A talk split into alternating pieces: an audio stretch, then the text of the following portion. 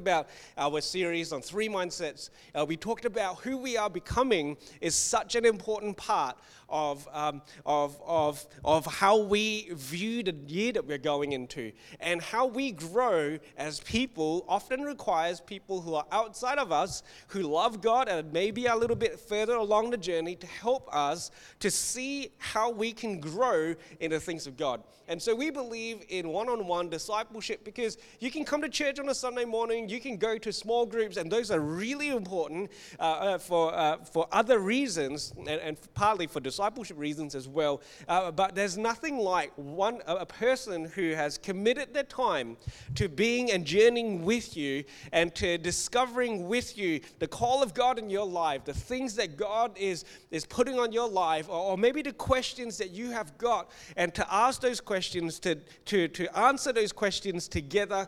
And uh, that's what discipleship is for. So we've got our discipleship drive also happening. I know there's a lot happening, but we want to set you up to win for 2024. We really believe that 2024 is a year that God's going to unleash uh, something new in each and every person, and discipleship is going to be a huge part of that. And so you can head over to the foyer. There is a uh, on the info desk. There will be a part for discipleship. You can talk to my mom Tracy, who will be there this morning about discipleship. You can ask more questions about it. There's some info sheets available for you as well. But if I were to ask you, what is your idea of a great new year? What, what, what would make next year amazing? Um, and, and as I was thinking about this, I think that every year when it comes towards the, the reflection time and considering what I'm uh, thinking about and hoping for in the next year, I think that I can often summarize what I think a great year will be with one word, and that word is momentum. Momentum is great. Momentum is, uh, uh, is, is what happens when something is moving and it actually generates its own energy. And so it is just moving forward. When you have momentum in the right direction, things are happening and you don't need to keep pushing it on. And so I want momentum in my parenting. Every parent would love momentum with their parenting. The parents are a bit too quiet. You should be amening me for this. You, you should be thinking momentum in parenting. Your child actually has the initiative to grow and to ask things, and, and, and they've got manners. How amazing would that be? They don't fight against you. Your parenting has, has shaped them and formed them and molded them so that they are growing without you needing to nag them every single day. Which parent wants that? Thank you. Thank you for the honest parents. For those who are not honest, this is a value in our church. We are vulnerable. We let each other know what it's like. I want momentum in my marriage.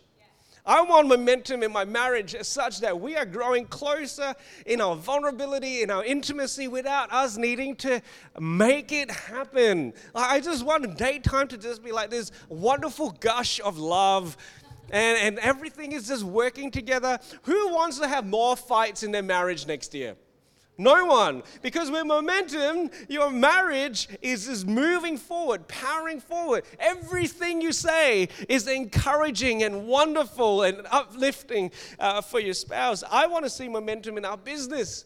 I want other people, I want clients to be coming through the door without me having to pay for flipping marketing.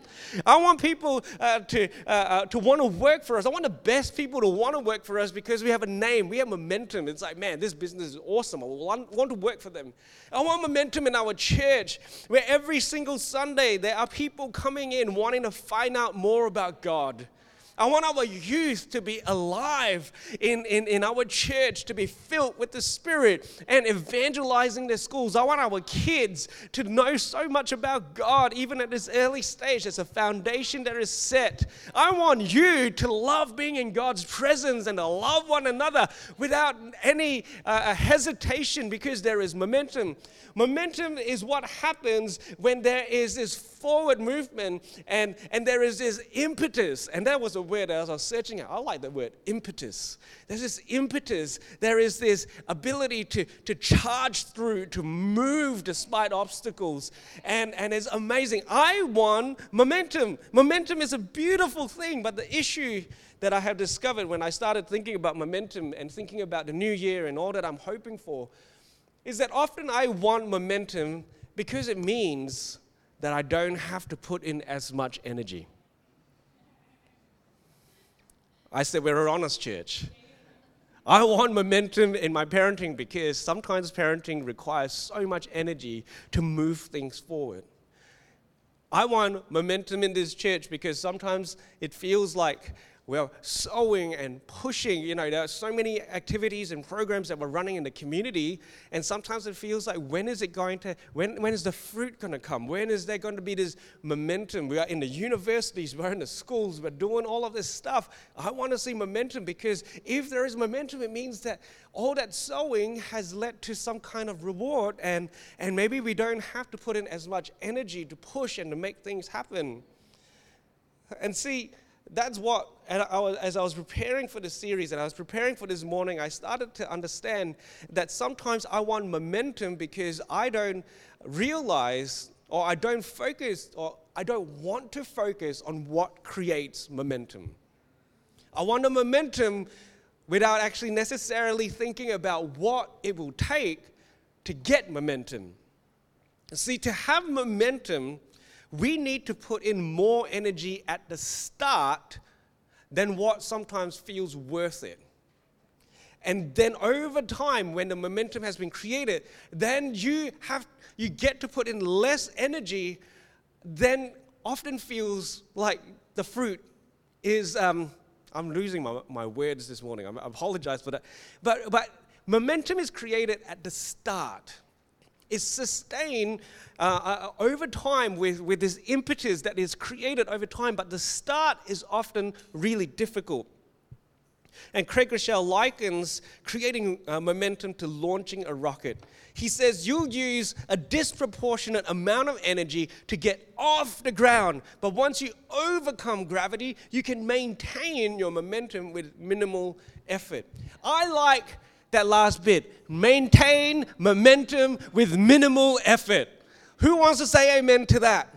But who wants to say amen to you use a disproportionate amount of energy to get off the ground? Now, and, and, and I look into the next day and I see the things that I want to see. I see the things that God has put on my heart. And then I realize that we haven't got momentum yet. It scares me how much energy is going to be required to get things off the ground.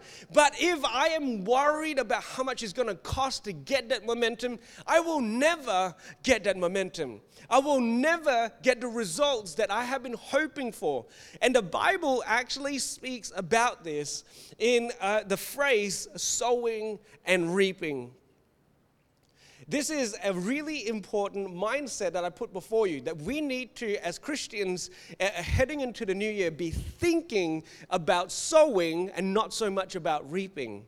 There are times that the reaping needs to happen, and that's great. But what I realize often is that we head into the new year with goals and aspirations and hopes, but we don't often think about what it's going to take, what it's going to cost us in order to get those hopes happening. And the Bible is really clear about this. In Galatians 6, verses 6 to 10, it says, Let the one who has taught the word share all good things with the one who teaches. Do not be deceived. God is not mocked, for whatever one sows, that will he also reap. For the one who sows to his own flesh will from his flesh reap corruption, but the one who sows to the Spirit will from his Spirit reap eternal life. And let us not grow weary of doing good, for in due season we will reap if we do not give up. So then, as we have opportunity, let us do good to everyone, especially to those who are of the household of faith. And this, uh, so Galatians, Paul writes this letter uh, about what the church is supposed to look like, about the grace of God that is available for each and every one of us. And he finishes off with a really practical uh, paragraph as we have read here. And this whole paragraph is about the idea that there is a principle that God has placed in our world and into each and every single one of our lives. Do not be deceived he starts off with this phrase do not be deceived. Because this principle is so easy, so simple, that sometimes we forget about it.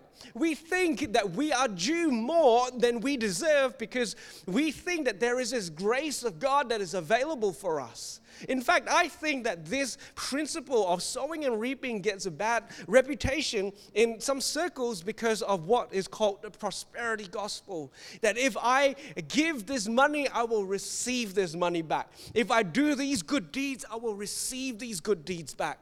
And I literally was watching, not on TV, I think, I don't know where I saw it, but someone had posted up about this uh, prosperity teacher on the TV. And some, I don't know why, uh, prosperity, I think I I know why. Prosperity teachers buy the, the midnight slots on your TV to talk to you because you are tired and you're not really thinking straight. And they tell you in that moment, this teacher literally said this $300 is a significant amount of money. And if you sow $300, you're making a significant sowing into this ministry and you will reap a significant reward he used it in that way. I was like, who in the world is actually sending $300 to this guy on the other side of the world? And then I realized it must be working. And the sad thing is that there is this deception that sowing and reaping is, is, is, is maybe for us, the considered Christians, a false gospel but sowing and reaping is a principle that we need to pay attention to. We cannot throw the baby out with the bathwater when someone misuses the principle of sowing and reaping. And we need to be uh, careful that we don't throw out this principle because of exceptions to the rule. See, one of the problems with the principle of sowing and reaping is that it sometimes doesn't work. How many of you have ever put in effort into something just to see it completely fail? Yep. And you put in so much effort and you saw whatever it was, whether it was that assignment, that project, even that relationship, you put all that effort into it, all that money into it, and it didn't result in uh, uh, what you hoped it would be. And you go, I sowed into that. Where's the reward? Where is the reaping? And so we sometimes uh, look at that and we go, well, maybe the principle of sowing and reaping doesn't work then. What I would like to put forward to you, church, is that we don't build our lives based on exceptions. We build our lives on principles, principles that are found in God's Word. So let me give you an analogy. Let's say I was training to do a marathon, which is highly unlikely, by the way. It will never happen, not in my lifetime. Uh, it, if, if, it happens, it's because I probably died from trying. And um, so it's after my death that in my, anyway, where am I going with that? But I, I, I dislike running. Uh, my body is not built for running. And, um, and, and so whenever I get into a space where like I really should get better at running because I do actually love sport, um, and often sport requires you to have some cardio and to be able to run. And so I want to get my cardio up. And one of the things that I find quite interesting is that when you get onto running at the, at the start, it, the first run that you do after a while, or the first run that I do after a while, actually is half decent.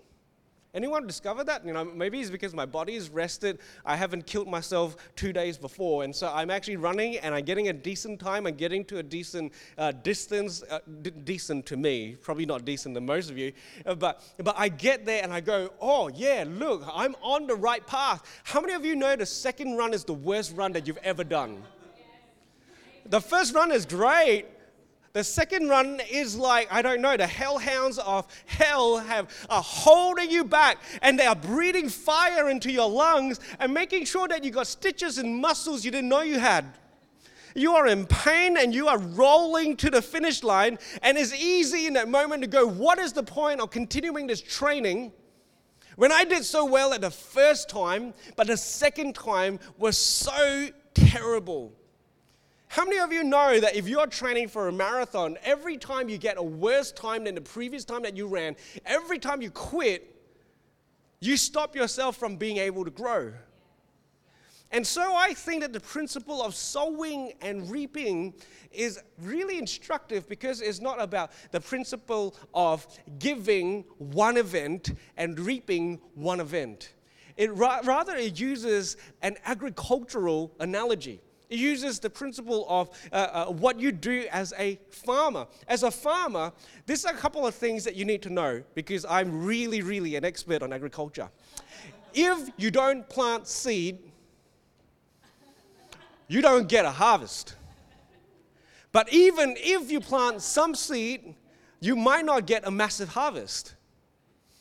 How you plant, what you plant, the weather conditions, all of these all play a part in it. But the farmer knows that if they don't plant seed, they will not get a harvest. So some of us basing it on the exception that when I sowed that time, I didn't reap that time, so I will never sow again. You know what you're stopping yourself from ever doing? From ever reaping. Some of us think that the grace of God covers that. But Galatians 6 tells us, do not be deceived. God is not mocked. How many of you have ever gone to an exam time, myself included, where maybe you felt, I didn't study enough. I was too captured with all of these different things. And God, you are a God of grace and mercy. And please give me. God is not mocked. We shouldn't teach a gospel where our laziness, where our ill discipline is okay because God's grace covers it. No, God is not mocked. What you sow, you will reap. Now, I, am wanting to be really careful here that we, I'm not presenting a, a sense that whatever you give, you will get double. But what I'm giving you a sense of is that if God is putting something big on your heart and you don't know how to get there, maybe what you need to do is to start sowing. Maybe you need to think about what you're putting into it. Because if you don't put anything into it, you're not going to get anything out of it. Now, sometimes when you give, you're not going to get. But over time, if there is a discipline giving in the same direction, there will be momentum. And, and that is something that Beck and I have seen in our lives. Sometimes it's not about the one off gives, but it's the consistent giving that results in change, and results in things starting to happen. And there are many things in our church that it feels like we've been sowing for years. And I'm believing that next year we are going to see at least some of that momentum start to come back uh, to help us as a church. But what the principle is, what we think about when we plan into the next year is like, if we stop sowing in this direction, that means that we will not reap in that direction. Is that okay? And sometimes it is. Sometimes there is a change of direction that God is putting on your heart. But the main principle is this what you sow, that you will reap. And Paul, in, in this little paragraph, he talks about all sorts of sowing and reaping. I mean, I put the first uh, uh verse on. Can we put that back on, Anthony? Uh, the first verse is actually really, really, really important for all of us uh, to catch. Let the one who has taught the word share all good things with the one who teaches. Amen. You guys are not getting that I'm just telling a little bit of a joke. But you know, I think that this is, When I thought about this, I was like, why did Paul put that specific line in there with the rest of the stuff? Look at this. Because what you sow, you will reap. There's a teacher who's bringing you good things from the Word of God. So what do you do? You sow into it. You say, Yes, God. You know, Beck and I, every time we go to another church, every time we go to a church conference, you know what we do first thing? Is to give. Why? Because I know I am going to receive and I know there is going to be a reaping. And so, you know what? I want to maximize, I want to supercharge that receiving. So, what do I do? I give. Why do you think that there's a principle of the tithe? The principle of the tithe is not to slap you around the face, the principle of the tithe is about sowing and reaping. I'm going to sow into the Father's house and I'm going to reap from the Father's house. That is a principle that is there. So the, uh, uh, saying, if you know that you have received good things from the Word of God and you don't want that to stop, if you don't want the goodness of God to stop in your life, you need to learn how to sow into it. And Paul teaches us that this is also not to do with just financial success, this is to do with life. He's saying, For the one who sows to his own flesh will reap from the flesh corruption, but the one who sows to the Spirit will receive from the Spirit eternal life. And how do we do that? We do good things. Sowing is not just financial, it uses time, it uses love, it uses effort. And we talked about this last week. We are growing as people. It's not what we do, it's not what we produce, but it's who we are becoming. If you want to become the person that we were talking about last week, this is a good principle. What are you sowing? And so this morning, I, I really hope that you're not going to build 2024 on exceptions, but you're going to build it on the principle. I, I pray that you will consider how you are stepping into the new year. What are you sowing that you will reap? So maybe it is a bit of reverse engineering here. Think about what you want to reap. What, what kind of life do you want to have? What, what are the things that God is placing on your heart? What are the things that are important to you, or, or, or more importantly, in my opinion, important to God? And how are you going to sow into it? What are you going to literally do in order to reap from it? Good intentions, people, are some of the most useless things in the world when it's not backed up by action. You know, when we planted Lift Church eight years ago, there were lots of people with good intention telling us all sorts of stuff, but many of them didn't actually do anything to help us or, or, or to support this ministry. And I was like, thank you for your good intention. I'm going to go a little bit straightforward here. We've had friends and people uh, and, and, acquaintances pop into this church and sit in these chairs, and we go up to them and say, "Hey, how you going?" It's like, "Great. Oh, what brings you here today?" "Oh, we really want to support you and Beck." And I'm like, "By sitting in a chair." Thank you. Did you do anything else? Did you love anyone? Did you care for anyone? Did you put a financial gift into the offering? Don't say you're supporting someone because my presence is the very glory of God. It's like, thank you, but your good intentions is not backed up by action in the right direction. If you want to see that relationship thrive, you need to think about what you're doing to make that relationship thrive. You want to grow deeper in the Word of God? You need to think about how you are sowing. Remember, if you've never sown into the Word of God before, the start is going to require a disproportionate amount of energy for you to get anywhere. I've been reading my Bible uh, cover to cover over the last, I don't know, 10 years. You don't get to my level of understanding the Word of God if you've done it for three weeks. The grace of God is available, yes, but the grace of God is not available to ill discipline. The grace of God is not there to cover your laziness, it is there to take us beyond ourselves. And that's the beauty of it. When I sow, it feels like God is putting his hand on it and is supercharging what is taking place. And that's when the momentum happens. I know I'm going super practical, but this is a this is a series that I really felt like normally I love to unpack the word of God, but I really felt like this series is about us setting ourselves up for the next year. And understanding the deep mysteries of the word of God is so important, but you know what? I want you to have those revelations on Tuesday. I want you to have God uh, turn up to your workplace on Wednesday. I want you to have breakthrough in your relationships on Friday. I want you to be able to do that, and it's not because I've opened up the Word of God and I've given you some nugget of wonderful revelation, but it's you actually actioning it out, sowing into those relationships, sowing into your workplaces, sowing into the things that God has placed on your heart. And so this morning we're going to go super practical. Uh, host team, if we can get you to uh, hand out. What I have created this week is something that I learned years ago. And it's called the life accounts. I, have made a very simple uh, uh, way of, of thinking about what you are sowing. Because one of the things that we need to remember about sowing is that what you sow, you will reap. And a few weeks ago, I, I felt like I was reminded about this in a really funny way.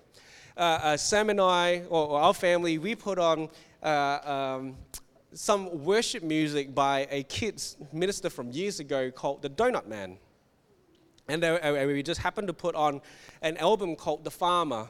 And so it was all about farming analogies in the Bible. And it got to this song where they were talking about sowing and reaping, and, uh, and in particular about the fruit of the Spirit. And, and so the Donut Man uh, started singing this song. I can't remember the tune, but it says, If you sow an apple seed, what do you get?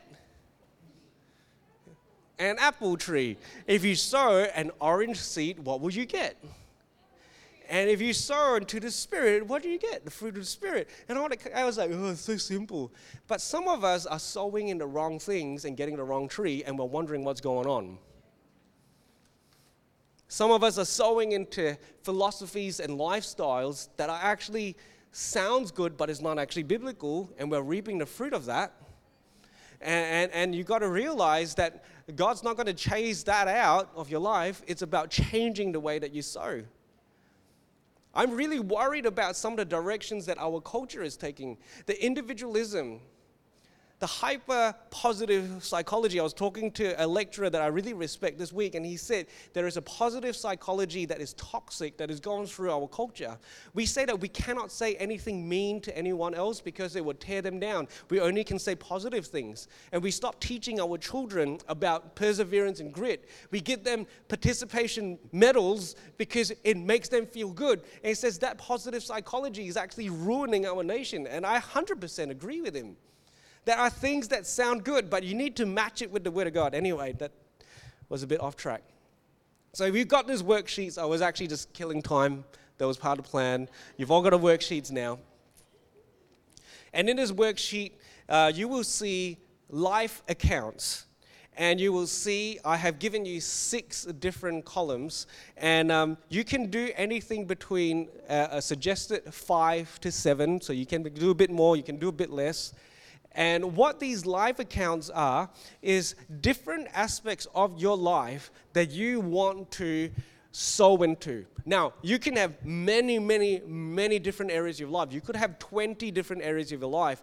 But what this whole worksheet is about is that understanding that if I try to sow my time and my energy into 20 different areas of my life, I will likely end up failing at most of them. But if I sow deliberately into five to seven of them, I will likely see great reward by the end of the year. And so you write these accounts down. So one of the things that you might do is that you, uh, uh some of the different accounts that you can think of is marriage, or, or, or family, or education, or work, or God, uh, your, your relationship with God, your relationship with the church, whatever it is that makes sense to you, you uh, and prayerfully consider this church. Don't just do this for the sake of like, oh, you know, I want to grow my business. So I've got seven accounts and it's all different businesses that I run. No, no, no. Consider that you are more than your business or you're more than those relationships. You don't write down your, your six best friends that you need to sow into next year. No, no, no. Put them all under one category of friendship because your life is more than those friends. Maybe personal growth should be an area in your life. And, and, and, so you think about the accounts. I love this because it made me, the first time I thought about it, it's like it made me consider what are the different areas of my life that I should be growing in, that I should be investing into. And then from there, write down some goals, maybe one to three goals for that particular account. And make this about what you see Imagine, use your godly imagination. God, help me to see what this relationship can be.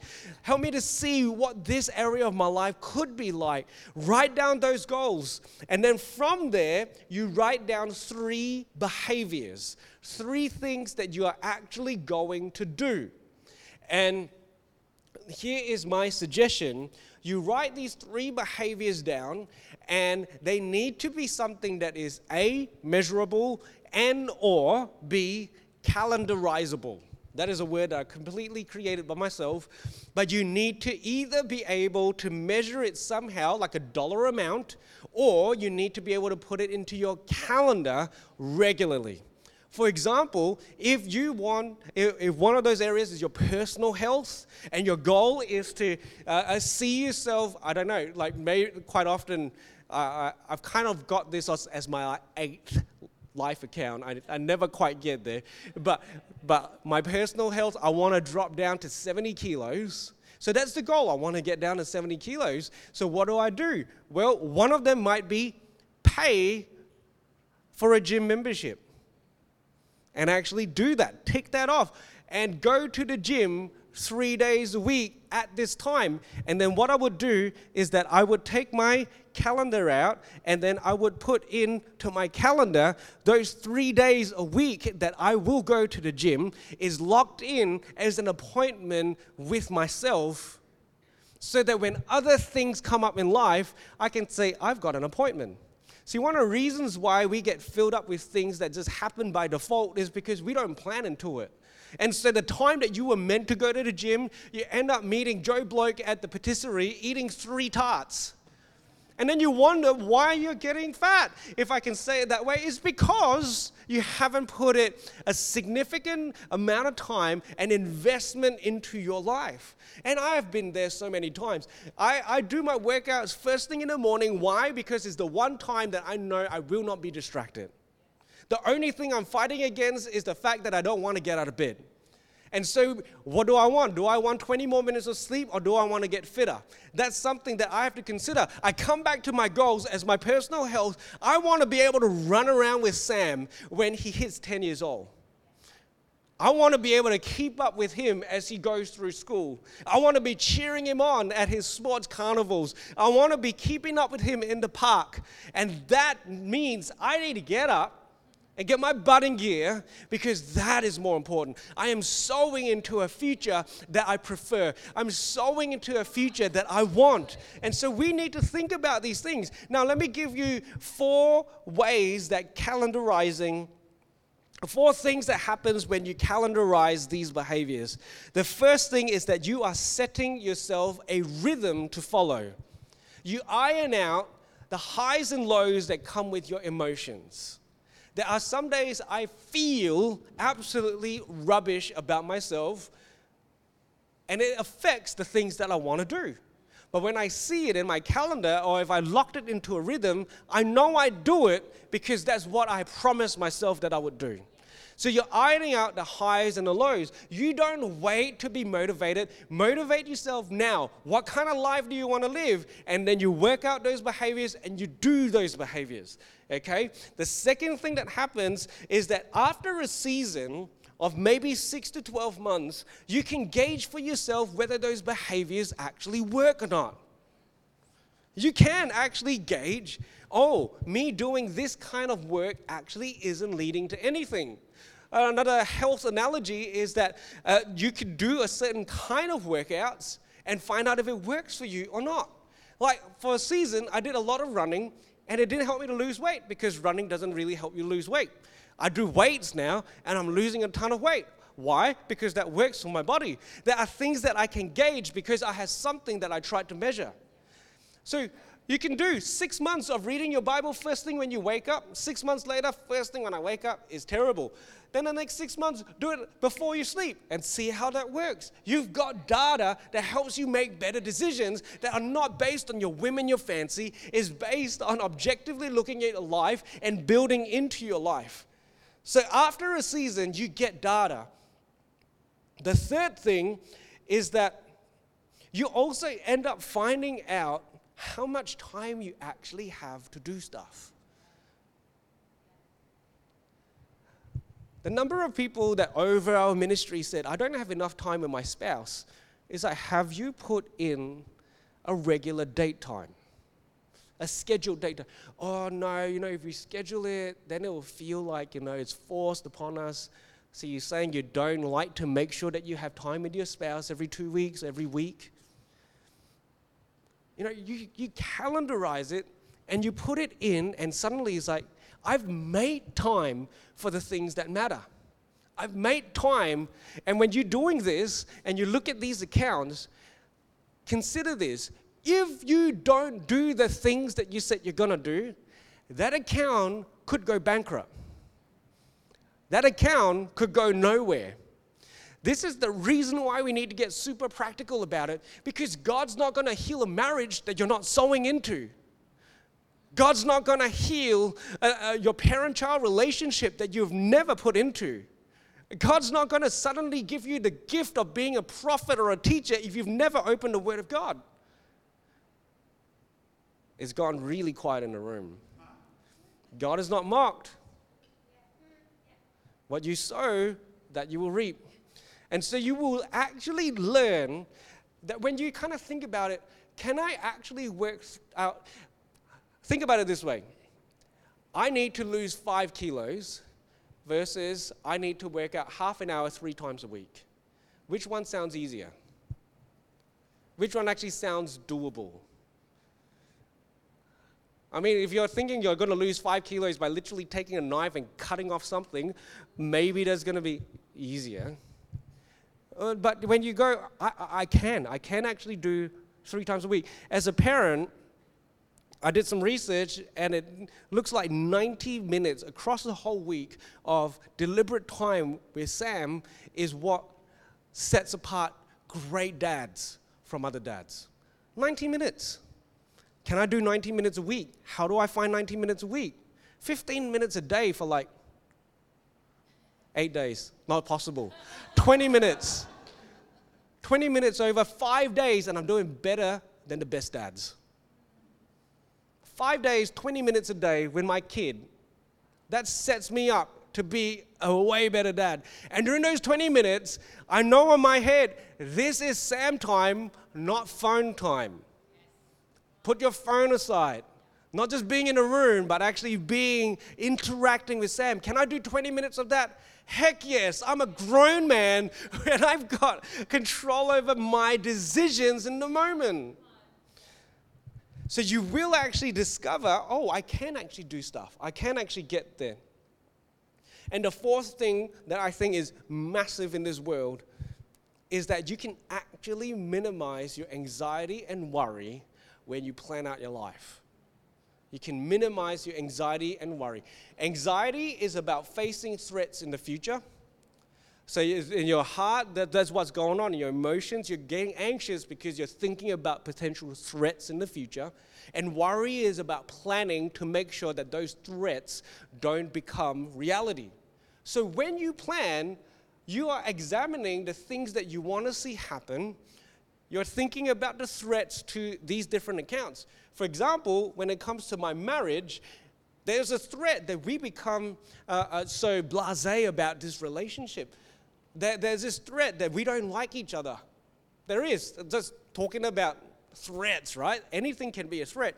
But when I plan into this, I'm actually fighting against that anxiety and worry that keeps popping up because what can I tell it when it happens? When I feel anxious, I can say, I've done uh, what I need to do. When that worry pops up, have you done everything you need to do? You can say, yes. So stop worrying. Oh, I don't know how my relationship is going. Well, have you calendarized time? Yes, we, we have date time once a week.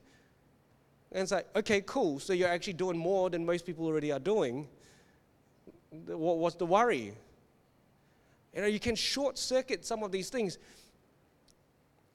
One of the things that I found really interesting this week as I was uh, doing some of my reading is that in the Old Testament, uh, it draws from this cultural understanding of uh, the ancient Near East. So you're talking about Egypt, you're talking about Mesopotamia, you're talking about Babylon, and, and there are all these common cultural uh, understanding of certain themes and certain words.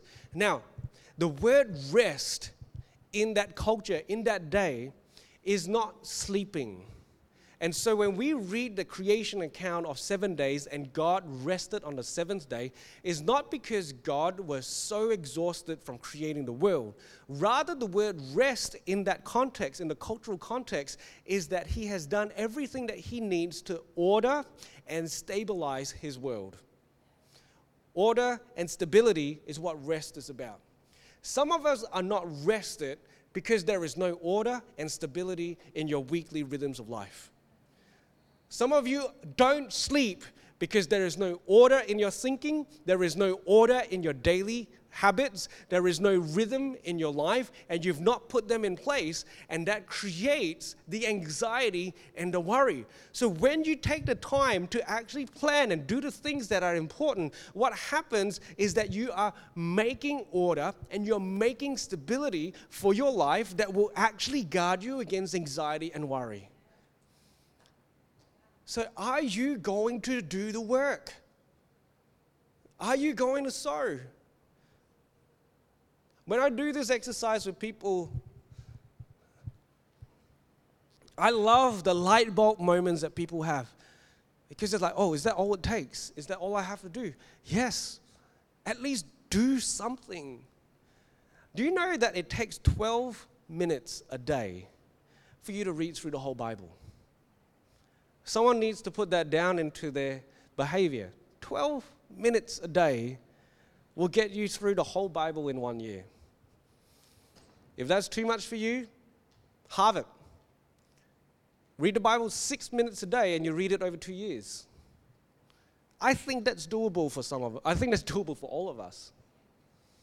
You see, when we bring things down to little behaviors, the sowing feels like a lot of work at times. But if you consistently sow, I guarantee that God is not mocked. You will reap. The momentum will come in the right season after you have sown. Sometimes it feels disproportionate, but look at what you're trying to build towards. You know, for many years, I struggled with my Bible reading because I was like, I don't have an outlet for it and nothing was going on. But I continued to do it, partly because my parents forced me to. But I got to a day when I needed to preach every week. Guess what? I've sown for years, people. I don't stand here as someone who didn't do the work. The only reason I can stand here and lead a church for eight years, plus, plus, plus, hopefully, is because I've been sowing. And you can do the same. You can sow into your relationships. You can sow into your life. You can sow into the things that God has placed in your heart. Some of you are called to be evangelists in your workplaces, and you need to start to think about how you sow into those relationships. Some of you are called to do ministry within the church. Get yourself ready, sow into it. Get yourself into the environments that's going to get you ready for it. Some of you need to sow into your, your parenting because your child is going to be going through some significant challenges over the coming years, as all of our children children do. Start to sow into it. Find resources to help you learn how to sow. Whenever you don't know how to sow, that's why we got discipleship. Go talk to a discipler. I want my marriage to thrive. Go talk to someone. Here's another tip see someone who has got momentum in their life and ask them how they got that. Someone's marriage is doing well. I love getting around parents where I see their grown kids and they are thriving. I'm like, tell me more. What did you do? How did you do that? I get around that. I lap that up. Why? Because sometimes wisdom is not from within, it's from people who have gone through and have done the sowing. They can tell you, do this and don't do that. I've gone over my time. I'm sorry about that. Can I suggest start this? Take a day out of your schedule. There are two months left of the year. You can use one of those days there's 60 days left in the year. Use one to start to plan this out. Pray, maybe even fast as you're leading up to it, and consider what you are sowing into the new year. Take this as a mindset. I'm not looking for rewards, I'm not looking for immediate reaping, but I know what I can control is not the reaping, what I control is the sowing. And as I sow, things are going to start to happen. Can I just finish off this morning by, by praying for you? I really sense that there are many people here, or there are some people here that are so fraught with anxiety and worry. Am I doing enough? Am I doing enough? Am I doing enough? Am I doing enough? Am I doing the right things? Can I just pray that the wisdom of God, the Spirit of God, will be speaking into your hearts can I pray that you will get ideas and strategies on how you can sow into the next year? Can I pray that, that there would be a rising of faith in your heart that I can do this and I can trust God with the rest? Can we do that, church? All right, let's close our eyes. God, I pray. I pray that God, that we won't be stubborn people.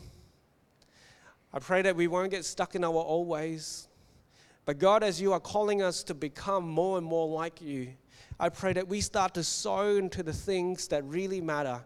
I pray that God, that you begin to speak into people right now, the accounts that they are meant to be sowing into. I pray that God, that there would be a strategy that comes into their minds and into their hearts. I pray that God, that where there is anxiety and worry, I pray that instead of that, that there will be wisdom, that there will be peace that God, that you begin to direct their hands and direct their feet towards the things that will build momentum in their life.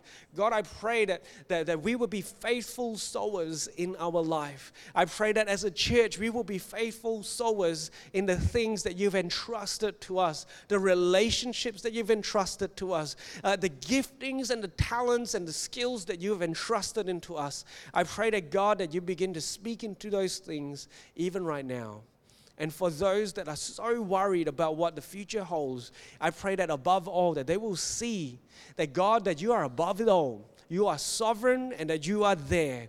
You are not mocked. You can see the beginning to the end. And God, that you, you, you are able to give grace where there is grace required. That, that we can come to you when we have tried and we can know that, God, that you are making all things available for us. And I pray this in your name. God, whatever I've said that is from my flesh, I pray that it just falls to the ground. But the things that are from you, I pray that it hits home right now. It brings conviction and it brings transformation in the name of Jesus. Amen. Oh, thank you so much, church. Super practical. Maybe, maybe find someone that you can say, I'm going to do this in the next week and I'm going to talk to you about it. All right, let's, let's do this because I believe that the season for sowing is here and it's going to bring about great reaping in the coming year. Thank you so much, church. We hope you've enjoyed this week's message. Follow us on Instagram at The Live Church or on Facebook at Live Church Perth. That will give you all the up to date information about what's happening in the life of our church. Thanks again for listening. God bless.